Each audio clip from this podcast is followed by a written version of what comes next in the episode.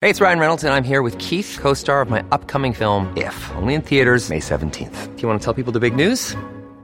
All right, I'll do it. Sign up now and you'll get unlimited for $15 a month in six months of Paramount Plus Essential Plan on us. Mintmobile.com slash switch. Upfront payment of $45 equivalent to $15 per month. Unlimited over 40 gigabytes per month. Face lower speeds. Videos at 480p. Active Mint customers by 531.24 get six months of Paramount Plus Essential Plan. Auto renews after six months. Offer ends May 31st, 2024. Separate Paramount Plus registration required. Terms and conditions apply if rated PG. Another day is here and you're ready for it. What to wear? Check. Breakfast, lunch, and dinner? Check. Planning for what's next and how to save for it? That's where Bank of America can help. For your financial to-dos, Bank of America has experts ready to help get you closer to your goals. Get started at one of our local financial centers or 24-7 in our mobile banking app. Find a location near you at bankofamerica.com slash talk to us. What would you like the power to do?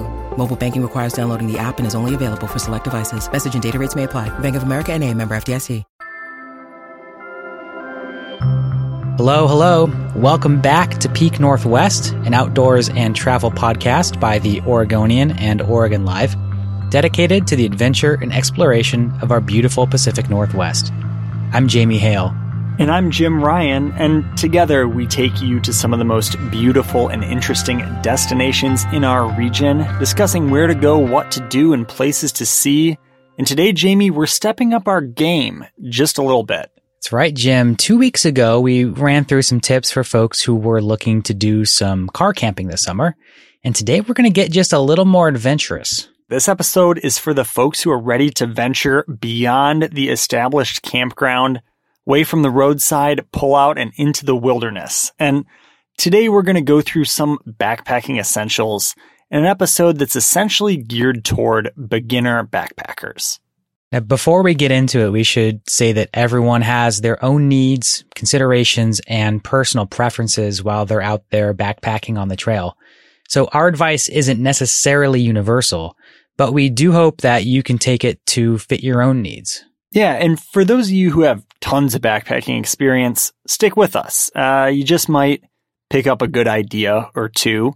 I know I learned one from Jamie during our Camping 101 episode a couple weeks back. We're going to do some trip planning essentials later in the episode. But Jamie, let's start with the basics. It's in the name. Uh, you're probably going to need a pretty good backpack. Get a good backpack. It doesn't need to be like the best backpack. I think, Yeah. you know what, like what, what I did personally is I went to REI and I looked for like a basic backpack. And I, you know, I would recommend going to a store like REI or Next Adventure where you can talk to someone about Mm-hmm. what kind of backpack you need, what kind of, you know, trips you're looking to take, and they can fit it to size your body and all of that stuff. Um, I really recommend just talking to someone about it and just going in and going and getting whatever it is that you need. Yeah, it's kind of like a pair of shoes, perhaps, in the sense where, like, just because it's the best rated backpack or the one that fits your budget and seems really good might not fit you perfectly. And you kind of want to try a couple on, feel how they are with some weight in the bag. Like, I think REI has uh, like weighted objects or bags of something that you can put into the backpack and kind of feel what it's like with some weight on your back there. I, Jamie, didn't do the best job of this. I bought my kind of one larger backpack off the internet because it fit kind of the specifications I was looking for and I thought it was cool. And it's good. It does the job, but it could probably be better. And I would recommend going into the store to actually try some on first. I like what you said, Jim, about uh, getting that weight in there and sort of testing it out, especially if you've never been backpacking before, you haven't worn a backpack like that. I know for myself, when I first started out, like I didn't necessarily know what, you know, about like the, the belt buckle around the waist, right? And, you know, really putting that, that, that weight into the waist as opposed to on the shoulders. And it's just sort of a different feel than having like, you know, a traditional school backpack on, right? Where mm-hmm. you've got all the weight hanging on your shoulders. When you've got that, you know, backpacking backpack on, you, you don't want the weight on your shoulders and you really want it more kind of centered on your body. And that's just a different feeling. It's good to get used to that when you're picking out your backpack as opposed to once it's all packed and you're out there and you need to figure it out on the fly. Totally. So, thing number one, if you're going to buy a thing, Jamie, for backpacking, I would say the thing is the backpack. Oh yeah. You're going to go go make one purchase, right? We're going to talk all about, you know, backpacking you need not have every bit of most modern gear the fanciest, shiniest, best thing. But if you're going to spend money on one thing, I would probably recommend that one thing be the backpack itself. Because if you're not comfortable, you're probably not going to be having as good of a time as you otherwise could. 100% Jim. So moving on from the backpack, kind of the obvious. We've got clothing and footwear, sleeping setup, cooking and food. Where do you want to go next, Jamie? You know, I want to go straight to the sleeping stuff, Jim, because, you know, we just said if you're going to spend money on one thing, make it the backpack. And I feel like if you're going to spend money on two things, make it your tent. Um, that's something that's a little bit more advanced. I didn't buy a, a backpacking tent until I started backpacking a little bit more. But in terms of weight, it has made a world of difference. Uh, that's where you're going to end up with a lot of your weight. If you're backpacking with a traditional tent, it's going to be, a, you know, a couple pounds heavier in a lot of cases than some of these lighter backpacking tents. And that makes a huge difference when you're out there on the trail. So when it comes to backpacking, a lot of it is trying to get as light as possible because no one wants to carry a ton of weight on your back. And some people take this to the extreme and do some ultralight backpacking. And I don't think that's exactly where we're going to go today. You know, I, I'm not even one of these people that like weighs my backpack before I go. To me, that I just, it doesn't seem necessary, you know, but you just, just know that like the more stuff you take and the heavier it is, the harder it's going to be to pack it out there. So when you're looking at shedding some of that weight, I think the tent is a great way to do it, um, as well as your sleeping pad. And, you know, your sleeping bag, they sell some lighter weight ones as well, but that again gets a little bit more expensive. Just finding some of these lighter weight sleeping options it makes things a lot easier for you when you're going out there on the trail.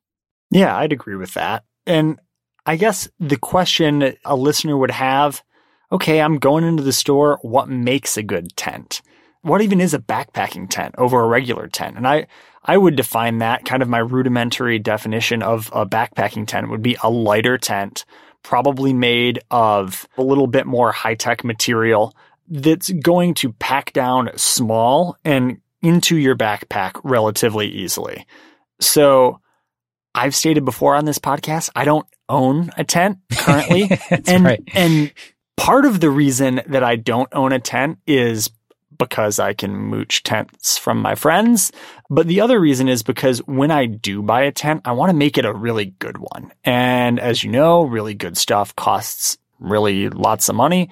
And, you know, the list of things to buy is always, always present. And a tent is not on the top of the list. But I will say, like, I borrowed for a Peak Northwest video shoot recently, my buddy Powers two and a half person three season tent. So in theory, good for use in most of the year. And I was in there by myself, sprawled out, had a ton of room, felt really good. But beside Jamie just being lightweight, relatively speaking, and easily packable into your backpack, what else are you looking for in a tent? So I've got a car camping tent that's a little bit heavier, fits two people, and I've got a backpacking tent that's lighter weight, technically fits two people, but I mean, really it's comfortable for one. But the thing about the backpacking tent, while it's really light um, and really compact, is that it's not great for like inclement weather. I don't take that tent out if I think it's going to be raining because it just doesn't have it doesn't have a rain fly that's separate. The, the material is a little bit lighter and so it bleeds water a little bit more. And so these are things to take into consideration when you're looking at some of these lighter tents. Obviously, some of the nicer ones are going to be a little bit better at that. But some of these um, more affordable backpacking tents, you just want to make sure that, you know, you're going to be able to be safe in the conditions you're going into. So they're better, I think, for summertime or sunnier weather. If you're going to be out there in the rain, maybe bring a small tarp. You know, I've got a backpacking tarp as well that I take sometimes if I need to. Um, or just take again a traditional tent. I've done it before. It was a little bit heavy, but you can do it and it's okay. It just means more weight on your back when you're working with a, heavier tent. Light equals happiness in a sense. You know, if you can be walking around with a, a light pack, you're probably going to be pretty happy when compared to your friend who's lugging around everything, including the kitchen sink and their mega heavy six person deluxe, uh, camp in the backyard with your kids kind of tent. No one's going to bring that, but light equals happy. And that extends into the things that are inside your tent. So sleeping bag and sleeping pad. We we touched on this stuff in a previous episode, you know, our kind of camping 101 deal. Uh, if you're camping in a place where you can drive to, bring the biggest, plushest, nice sleeping pad, sleeping bag combo. Make yourself comfortable. In the backcountry, you either have to make some sacrifices or you got to pay a little bit more, unfortunately, to kind of get your sleeping bag and sleeping pad set up down to a place where it's a little bit more packable.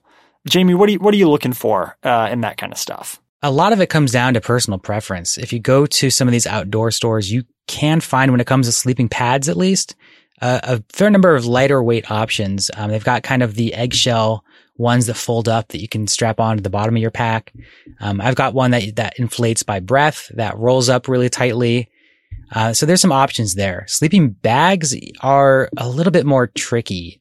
As far as I know, there are some lightweight sleeping bags. I don't own one. I own like a kind of regular weight sleeping bag, I guess. That's just really warm. And I just say, well, that's fine. I don't need any other kind of warmth other than that sleeping bag. So that's one way to go. I'll also say that there are um, some uh, bivvies or hammocks um, that have kind of protection over the top that some people use. You know, I was just talking to a neighbor of mine who's doing the Timberline Trail this summer, and she's just bringing um, a hammock that she can tie up to some trees that has some bug netting over top. And that's Oh, all she's going to bring. So that, that takes out the tent, it takes out the sleeping bag, it takes out the sleeping pad, and all of it's kind of rolled up into one. So you can look into some options like that. I kind of consider that a little bit more advanced, but if you already know how to do that kind of stuff and to tie that kind of stuff up, then go for it. That's a great way to save weight in your pack right there. Yeah. I'll, I'll, I'll go into, I'll, I'll do a side note here, Jamie, of what convinced me that I was ready to purchase a good sleeping bag. Dylan Pilaget, a friend of the pod who's appeared on here before, and I went on a one night backpacking trip in the Wallowas in the fall one year. And I had kind of your standard, more budget model sleeping bag. And Dylan and I, uh, for whatever reason, chose not to bring a tent on this here adventure. We were going light and we get to our spot near a lake where we were going to camp and there's some snow on the ground up there. And we just put our sleeping pads down on the snow.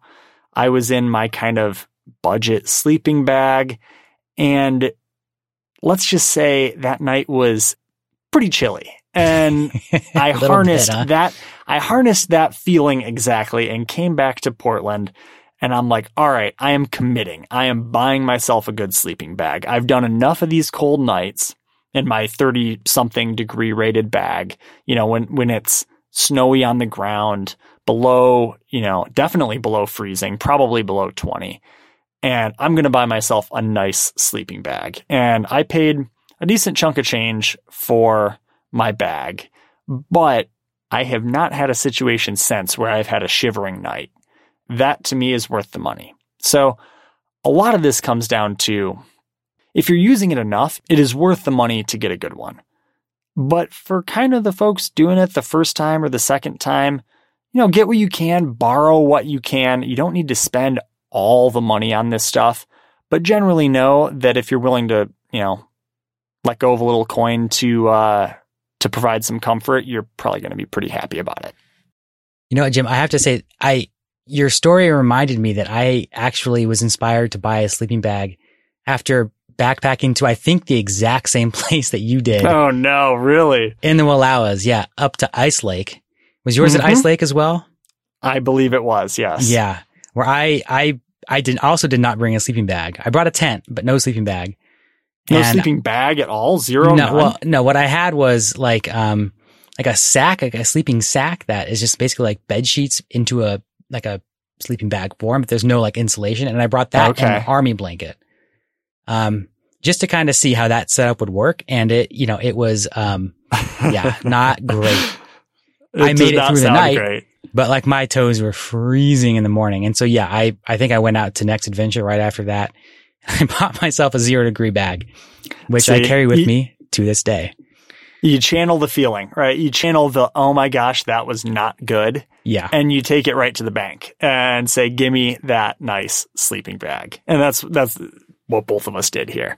I will say, Jamie, we should pause for a second on the disclaimer. We're, we're talking about spending like kind of a lot of money on all this stuff. Mm-hmm. You can get around that by being like me, mooch from your friends. you can get around that by renting some of this stuff if you're only going to use it maybe once or twice over the course of the summer. Some of the gear rental shops presumably have options for that. Or you can, I don't know, what else can you do? Uh, I feel like that pretty much covers it, I guess. You know, but I I would say like consider this an investment as well. And if you spend a decent bit of money on this stuff, even if you don't plan on doing a lot of it in the in the near term, like say you get a really nice sleeping bag and you don't plan on backpacking all that often, but you've spent money on one that's going to last, odds are good that sleeping bag is going to last you for a number of years. Um, and for a really long time and you can use it in the future. So I would say if you're buying some of this stuff, just spend a little bit of extra money on getting some, some quality gear that you can use in the future should you want to continue backpacking or come back to it at a different point in your life. Yeah, I agree with that. Borrow what you can, rent if you can, but when it comes time to make the purchase, buy something that's going to last. And when I eventually buy my tent, I'm hoping it's going to be like the tent of my future that I'm going to rock with it for quite some time. I'm going to be really happy with it. But for now, I'm borrowing and that's okay. I will add, Jim, uh, one tip that just came to mind, ask for it for a gift. Ah. Um, if you have a family like mine where they want very specific gift recommendations, like I, I told my parents, like, yeah, I, you know, this backpacking tent, I want this specific model. And, you know, they, you know, gave that to me for Christmas. And that's a great way to, to sort of, you know, to, to get some of this gear with, if you don't have necessarily the budget at hand, you know, your family or whoever, um, your partners, it's, they make great gifts. That's true. That's true. I like that a lot. Uh, and smaller gifts, if you will, Jamie, things like a water filter, Mm-hmm. a cooking setup, you know, with a camp stove and maybe some little pots and stuff like that, some cookware. I have slowly accumulated some of that stuff. Like I have a, a small water filter that I really like. And for the unacquainted, the benefit of bringing a water filter with you is that your pack is going to get really heavy if you're bringing two full days of water with you wherever you're going. But if you know that you're going to encounter water along the way, or maybe you're going to be camping next to the water, whether it's a river or a lake or whatever it may be, you can just bring enough water for you to get yourself there and then filter water from that source once you arrive. So on a recent backpacking trip I took for the Peak Northwest video series, I brought in one Nalgene bottle that I had already drank from, and I knew that I was going to be able to filter as soon as I got to camp. So just went down to the river. We needed food for cooking, and I have a little uh, MSR is one of the brands uh, that I like. A little MSR water filter cost I think under fifty dollars, and it makes my life a heck of a lot easier as opposed to having to boil all of your water or pack it all in with you, which is probably the worst scenario. I think of all the gear we're going to talk about, I think a water filter is among the most vital that you can bring with you for that reason exactly.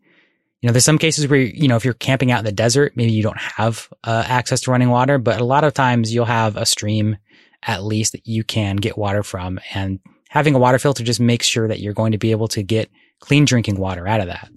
It's really, really useful. Yeah, and, And Jim, you mentioned something that I want to bring to step into as well, which is cooking. yes, This is a huge deal. I think it's once we get out of the sleeping and the tent stuff, cooking and your food situation and your stove situation is the next important thing. We talked a little bit about it in our camp cooking episode. Um, so let's just, I think, touch on some of what we already went through there. Um, Jim, what's, what's your, your cooking situation like when you go backpacking? So, as we have discussed on the podcast, my food choices in the backcountry are not the most ambitious. Not usually cooking up something that's like, you know, something to write home about necessarily, but I have some basics and most of them involve kind of boiling water and adding a thing to it. So, surprise, surprise, that means like ramen, that means soup mixes, oatmeal, stuff like that. And, you know, I'll do the like freeze dried mountain house type meals uh, as well, uh, essentially backpacker meals. But I use, uh, again, I think the brand is MSR.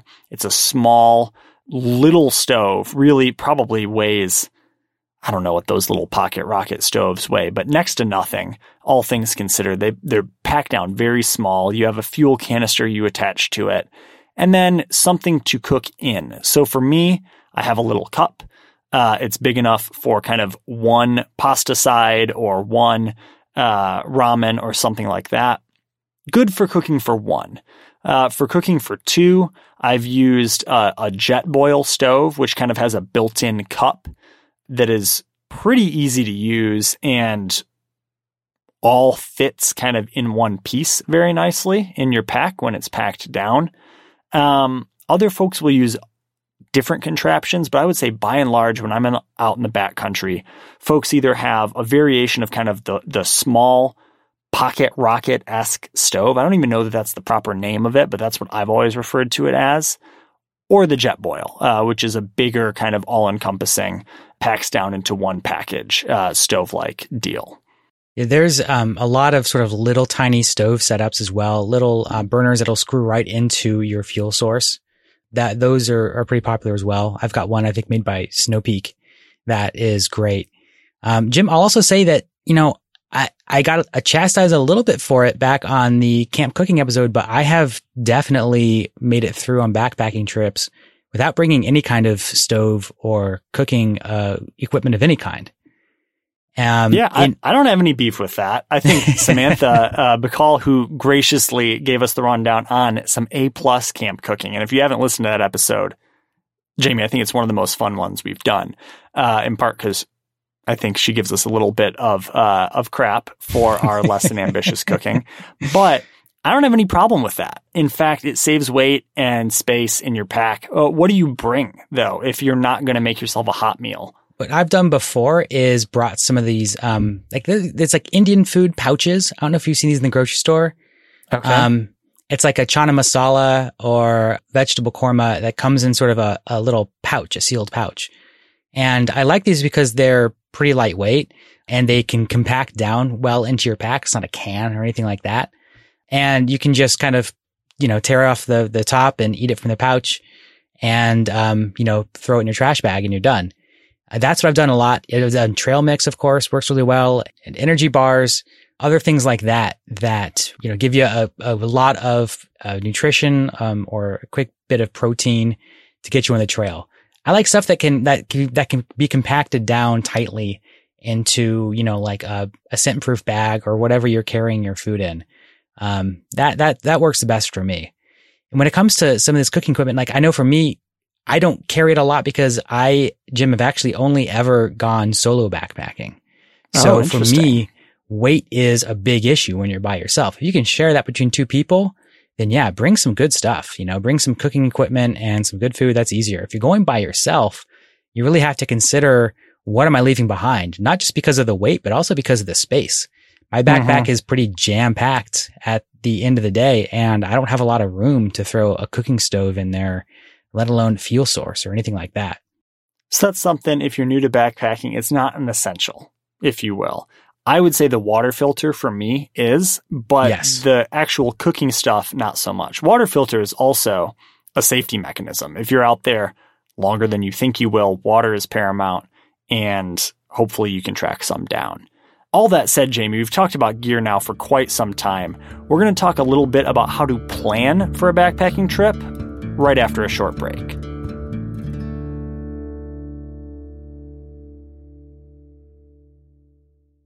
All right, folks. So you have the gear, but you still have to plan the trip.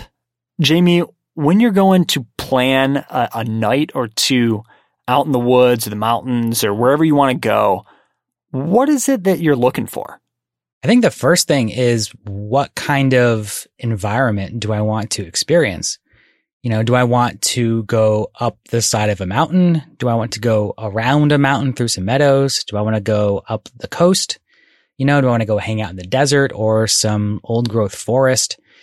I think the first step is just deciding what it is you want to see. And that's kind of the exciting part, Jim, I think, is figuring out like what kind of landscape you want to experience and sleep in. Sometimes I really want that kind of like, you know, dark rainforest. And sometimes I really want that like stark, quiet desert. It really depends based on that. Um, and from there, you can just look at, I think, you know, what are the backpacking routes that are available in some of these places? Wilderness areas are great areas to go to because they're the spots that usually have backpacking routes through them. Um, whether that's the Eagle Cap Wilderness in the Wallowas, like we've talked about, going up to Ice Lake, mm-hmm. or the Three Sisters Wilderness in the Central Cascades, Mount Jefferson Wilderness. These are all places where you're going to find some of the most popular backpacking areas and some of the less popular ones as well. So I would go straight to some of these wilderness places um, once you figured out what kind of landscape you're looking for. And I would say too, a lot of the preparation that you can do at home ahead of time is going to make these trips a lot more enjoyable, a lot more relatively stress free. Um, things that I'm considering when I'm mapping out a trip is not just questing out into the wilderness, uh, going out along a very long trail and saying, ah, you know, I'll find a place somewhere to camp. I definitely will do that. But more often than not, I'm okay. What is my goal for the day? I know there are kind of established backcountry campsites, dispersed campsites, eight miles in on the trail, 10 miles in on the trail, two miles in on the trail, whatever it might be. But I have a destination where I'm, I'm trying to reach. And most likely, I want to know along the way whether I'm going to run into water, be able to camp alongside the water, be able to melt snow to make it into water. Water kind of rules a lot of your camping situation, at least for me, because I don't want to carry in all that water, make my pack really heavy, and be kind of additionally tired because of that. I want to carry an appropriate amount of water and know where I'm going to be able to get it next. Beyond that, too, it's knowing that I'm going to have a reasonably okay spot to pitch my tent or lay out in the snow like we've done in the past or whatever it might be.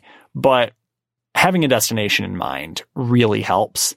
And I would urge folks to seek designated camp spots instead of just going out there and hoping for the best. And as you walk along the trail, you'll be able to tell like what is and is not a designated backcountry site. You'll see a fire ring, usually made out of stone, um, a nice clearing, usually some evidence that people have been there, whether it's, you know, cleared out areas underneath of trees, um, next to water, like Jim said. I, I really like what you said, Jim, about doing the work ahead of time. I think it's really important before you go to know the trail and like you said, to know where there's going to be campsites, to know where there's going to be water. Um, sometimes, um, like the Rogue River Trail, you're going to be able to know if there's restrooms along the way. Mm-hmm. That's less likely, um, but sometimes you can know that stuff. And if you if you go in knowing what to expect, um, and I would say print out a map if you can, yeah, and bring that with you so you can refer to that as you go along. That's extremely helpful as well.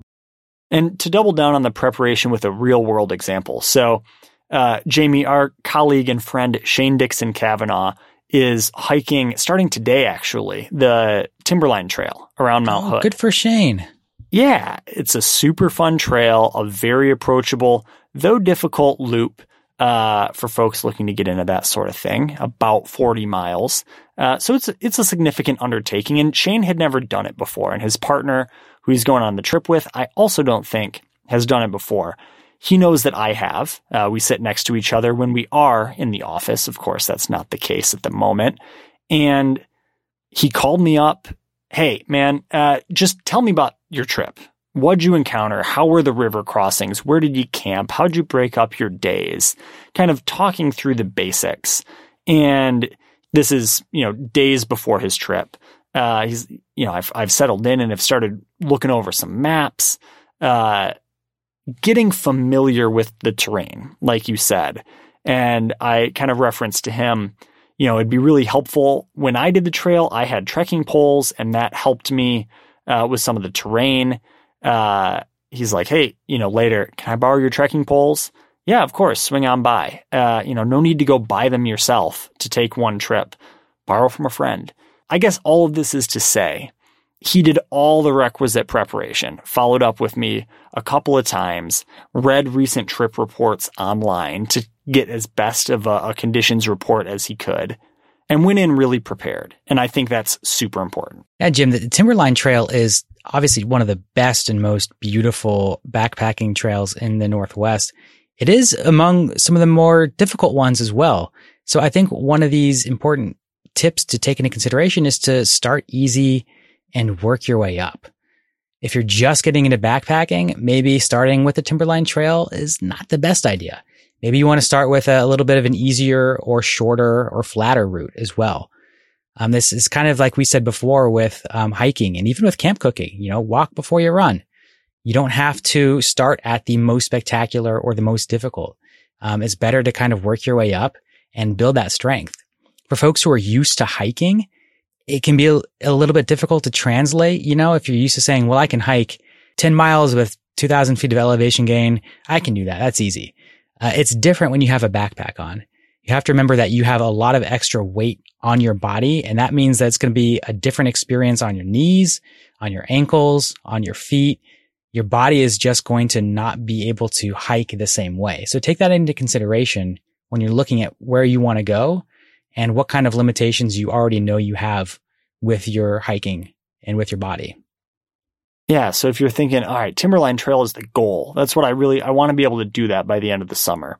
Maybe let's pick off a more intermediate trail to start or something super easy. So for an upcoming episode of the Peak Northwest video series, I referenced this earlier, colleague and producer for this show occasionally, uh, Brooke Herbert and I went out on a just one night backpacking trip on the Salmon River Trail, which runs alongside, as you'd probably guess, the Salmon River. We knew we would have tons of water. We knew pretty much where we were going to camp. Uh, there are a number of sites right along the river. Pretty easy river access and easy to access from the trail itself. And it was a super low stress encounter all things considered, we hiked probably about eight miles. We did probably about half of that with our full backpacking bags, you know, dropping off our backpacking stuff, setting up camps, spending the night, and then the next morning waking up and doing the rest of the hike to a, up to a viewpoint without our backpacking gear, which was really nice. But that's the kind of thing you can go. It doesn't have to be the craziest, uh, biggest, most grandest deal we had a great time. Camped out in the back country alongside this river. It was just what the doctor ordered and low stress, which is great. There are so many of those nice and easy forested backpacking trails around the Portland area, whether it's in the gorge or the Mountain National Forest. You can find these easy little getaways pretty much everywhere in this, in the area. One of my favorite easier backpacking trips that's a little bit more challenging, a little bit more adventurous is the Rogue River Trail down in Southwest mm-hmm. Oregon.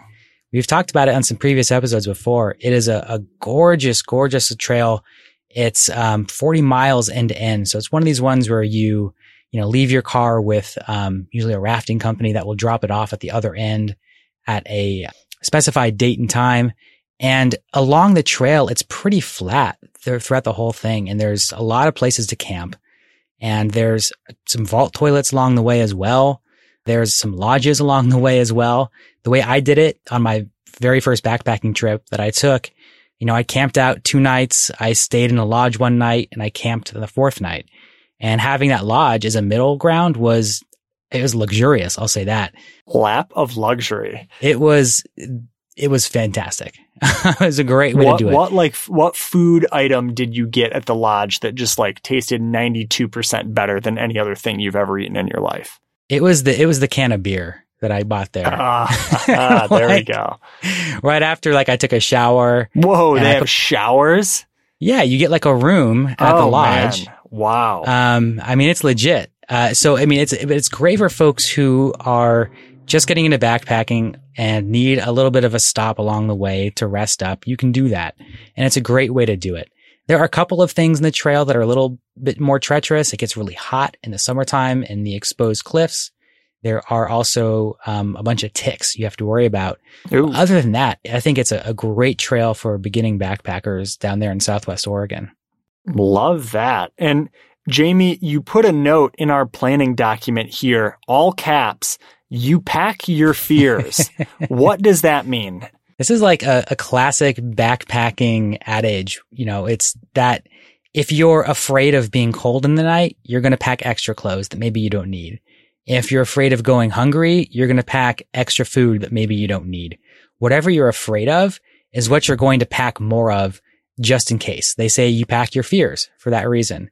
So just take that into consideration. And when you're looking at your clothes, especially, I think is an easy place to do this. Think like, am I going to need to wear all these clothes? Am I going to wear them all? You know, do I need to bring six pairs of socks? Probably not. Um, do I need to bring this like extra jacket? Probably not. You know, really just take into consideration and try to think as, you know, rationally and reasonably as you can instead of allowing that fear to dictate what you pack because then you're going to end up with a much heavier pack. And if you don't even end up using some of that stuff, it, it's a, it's a real bummer. Yeah. Do a pack audit before you leave home or after you're done with your trip. What am I actually going to use? What did I actually use? How can I maybe pare this down a little bit for next time out on the trail? You know, we didn't cover in the first half of the show you know, your miscellaneous camp supplies, whatever that might be. So your bathroom kit, your compass, uh, your navigation. So I, we did talk a little bit about maps and stuff like that. You know, packing the things you need, but not all of the extraneous other stuff that is going to weigh you down and make you unhappy. My two cents. Yeah, there's some little things that I always keep my backpack: headlamp, um, multi-tool, uh, you know, fire starters, that kind of stuff. First aid, always got to bring first aid when you're yeah. backpacking. Sunscreen, bug spray, always good to have in there, especially if you're backpacking to a lake and it's a summertime. Uh, bring your bug spray. I have made that mistake before and it is not fun to not have it when you need it. I feel you on that. Uh, and we've all fallen prey to the terrible mosquito situation somewhere in the woods at some point in our lives. Oof. I wear, I try to wear long sleeves and long pants because, in part because of that, in part mm-hmm. because I also am trying to keep the sun off, and in part because my terrible stained yellow sun shirt is just so fashionable that I can't see myself hiking in anything else.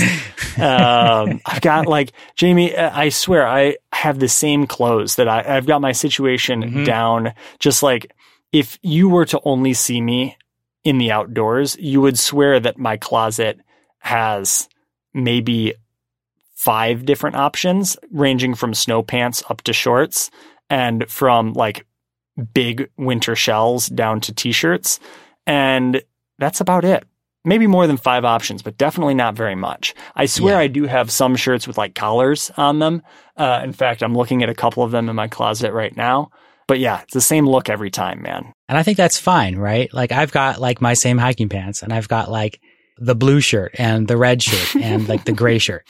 And odds are I'm going to have like those three with me, you know, and that's fine. It's fine. It's once you, you, you start getting your backpacking set up straight, it's a lot easier just to keep going with the same stuff. And it, it's a learning process. That's something that I'd like to mention here too, is that it, this all is a learning process. Like you said, Jim, going up to Ice Lake, you got your sleeping bag. I did the same. I've that, that setup I had up there of like the sleeping sack and the army blanket. I've never done that again. So it was a lesson I learned the hard way, you know, and now I've always got my sleeping bag. So, you know, just, just know this is going to be a, a process if you're just getting started and eventually you're going to get your setup honed and it's going to be a lot easier as you go along. Totally. And I'd encourage folks, please, please, please do what you can to save money on the front end of this. Borrow, you know, gift your friend with some baked goods in order to take their tent out for the weekend, whatever it may be. You don't need to go spend a grand and do it all right now. That is totally unnecessary. Get it piece by piece. Get what you're actually going to want to keep for a long time. I've made the mistake of kind of buying the cheap piece of gear only to go back and buy the better, nicer one later. And that's not necessarily the way to go in my book. All that said, Jamie, we've talked gear a lot. We actually have a question from a listener that ties in pretty well to some of our discussion here about picking a backpacking spot out in the wilderness. We're going to play that for you here, folks. For sunny, hot days, do you have recommendations for places to get outside or hiking trails that are shaded to stay out of the sun? Jim, I think this is a great question, especially as we're getting into the hot days of summer. You'll want to find somewhere a little bit cooler. And that for a lot of people means getting out of the sun and getting into some shady areas. So like we said earlier, when you're looking for some backpacking spots in these wilderness areas of the national forests, a lot of them are going to be in some of these deeper forests where you can find shade for most, if not all of the hike. Um, some of these, these rainforests that are closer to Portland, like in the Mount Hood National Forest, um, the Salmon River Trail, like you took, Jim, I mm-hmm. imagine that was a pretty forested trail, wasn't it? Yep. Yeah, definitely found some shade in there. Yeah, I tell people look for the trees. Go to the forests and go deep into some of these rainforests out here. That's where you can find the most shade the easiest. Yeah, and we're going to talk too on next week's episode about Oregon's lakes. So places to cool off. Maybe not as shady, but definitely some places to beat the heat. And folks, if you have questions about backpacking, getting outside amid the coronavirus crisis, how to stay cool during the heat of the summer, anything else, feel free to hit us up on Instagram.